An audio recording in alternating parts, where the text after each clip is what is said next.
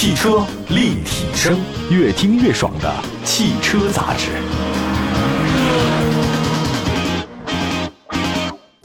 各位大家好，欢迎大家收听本期的汽车立体声。那节目又跟大家见面了。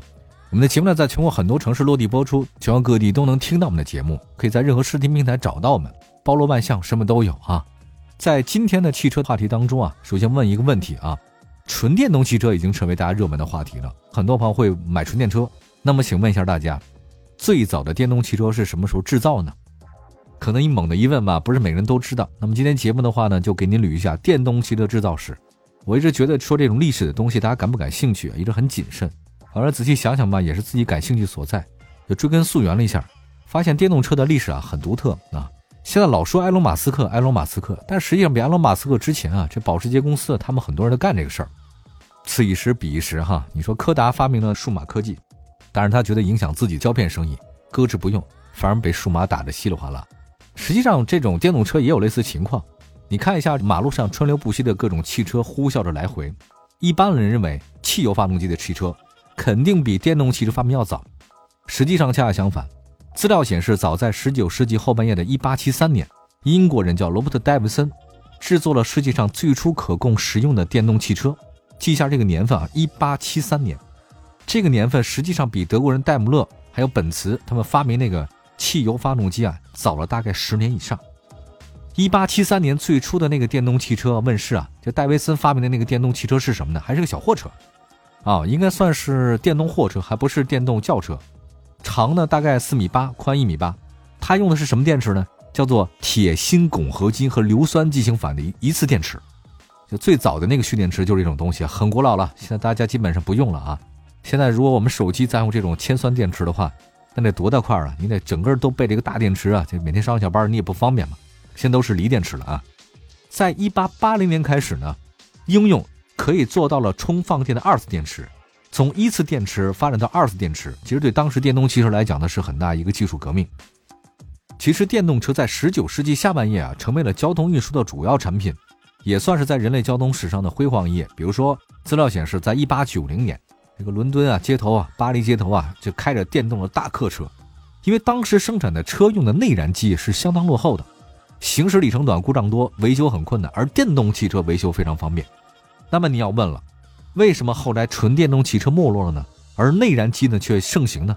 这主要是原因还是电子工艺和电池技术受到制约的。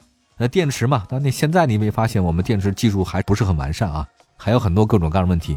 你可想而知，十九世纪啊，十九世纪下半叶的时候，你说他们到底怎么回事？肯定还是有问题的。结果又发现什么呢？燃油汽车现在造成更多的环境问题日益凸显。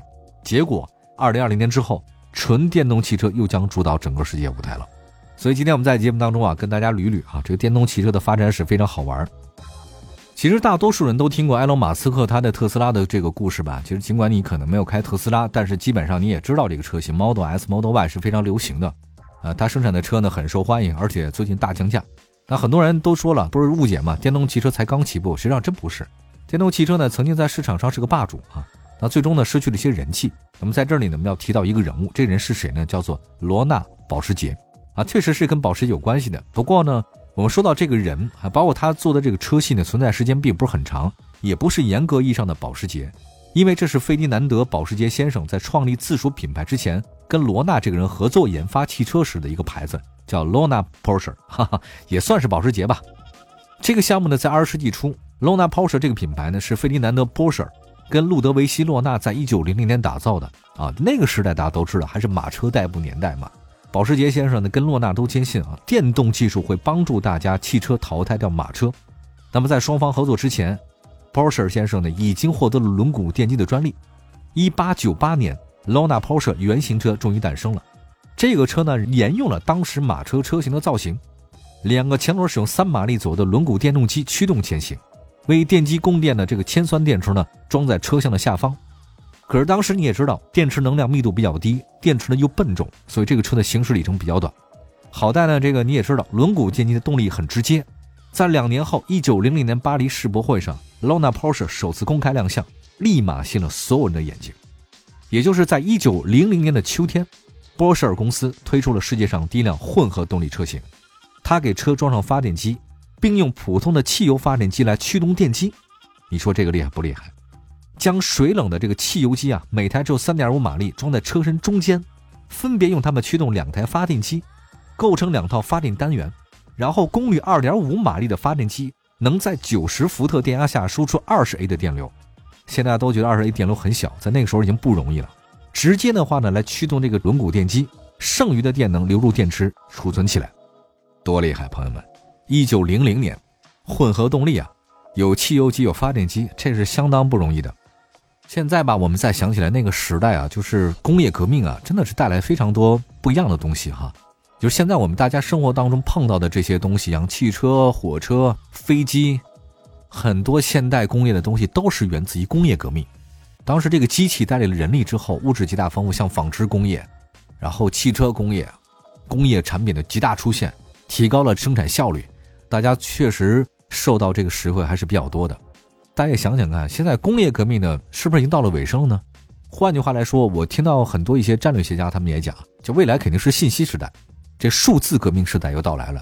那的的确确啊，现在我们好像离不开数字，离不开网络，离不开这种高科技的其他的一些东西了。那么这些会带给我们未来的生活会有哪些不一样的地方呢？我也不知道，真不知道。我也不是战略学家啊，但只想到当年一九零零年，大概一百多年之前哈，我们的生活状态是那样的，唏嘘不已。好，休息一下啊，一会儿呢再跟大家讲从过去到现在啊，电动汽车啊有什么样的波澜壮阔的历史。不是刚才讲到罗纳波什尔公司做这个电动汽车，当时风靡一时，在巴黎世博会还挺火，但为什么后来没有了呢？一会儿回来。汽车立体声，七曲回到节目当中。您现在收听到的是汽车立体声。今天跟大家讲讲电动车的历史，也说到了保时捷公司。所以说，保时捷啊，真的在汽车历史当中啊，是不能忽略的一个人啊，或者说一个品牌。那从过去到现在，电动车经历了怎样的波澜壮阔呢？也说到了罗纳和波士两个人他们合作的这个车型。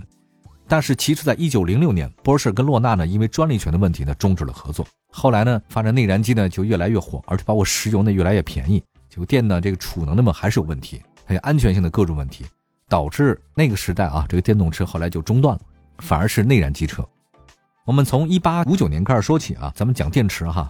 当时一八五九年，法国一个物理学家呢叫普兰特加斯东发明了铅酸蓄电池，这个其实用了很久。一八八一年，另外一位法国科学家叫卡米尔阿方斯富尔。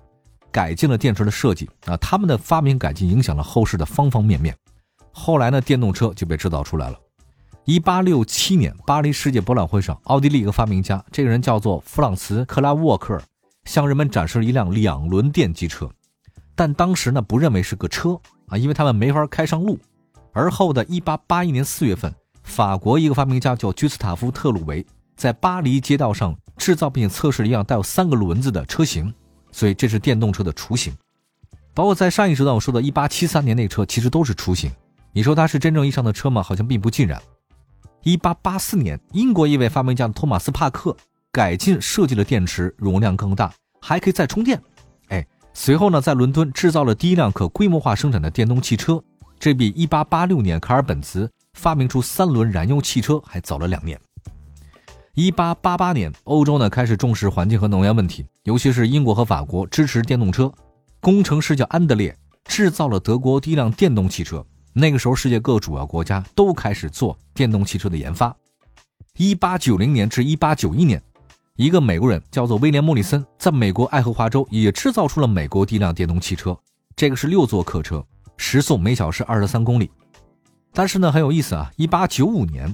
这美国消费者呢才开始关注电动车，但是那个时候呢，欧洲人已经开始什么电动三轮啊、电动自行车啊、电动汽车啊，将近十好几年了。那么在十九世纪九十年代末期、二十世纪初，大家对电动车的热情呢到了顶点，甚至还有电动的出租车。各位，那个时候就有电动出租车了。一八九七年，沃尔特 ·C· 贝茨在伦敦设计了电动汽车组成的车队，成功运营。因为这个是电啊，它这个在运行的时候会有嗡嗡的声音。所以呢，他们这公司被称为“蜂鸟公司”。那么后来呢，在纽约，萨米尔电动马车公司也用十二轮的电动双轮马车进行营业。这家公司经营到一八九八年，还有很多的出租车。后来呢，改成叫电动汽车公司。到二十世纪二十年代，结果出现一个很大的巨变：燃油车改进了，完善的道路设施啊，价格合理的汽油广泛运用，汽油实际上比电车它的续航能力更长，电动车速度特别慢，适用范围小，续航里程短。而燃油汽车只要你肯加油，哪儿都能跑，一直跑下去。所以电动汽车在二十世纪初期失去了市场地位，慢慢退到历史幕后。一九五九年，美国汽车公司就 AMC 跟一家公司合作，搞了一叫自充电的电池供电的电动车，它比铅酸版本的重量更轻。然后呢，二十世纪六十年代出现了很多电动的概念车，但是呢，确实小规模生产，也不是特别的多，主要呢研发的还是电池。一九七一年七月三十一号，阿波罗十五号登上月球，所以那个月球车是谁研发的？是波音公司跟通用汽车的子公司。每个车轮呢配一个直流电动机啊，还做了一个不可充电的电池。所以在月球上，第一个交通工具就是纯电的电动车。以后我觉得大家想移民火星嘛？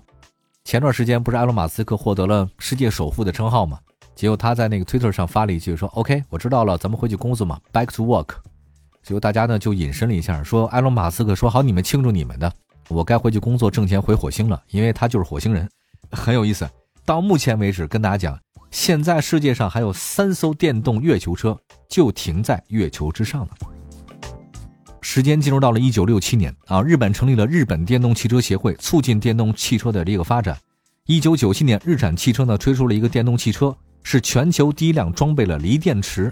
一九七六年七月，美国国会通过了电动汽车和复合汽车的研究开发和样车的适用法令，在美国的很多个州通过了相关的法规啊，促进了电动汽车小批量商业化的生产。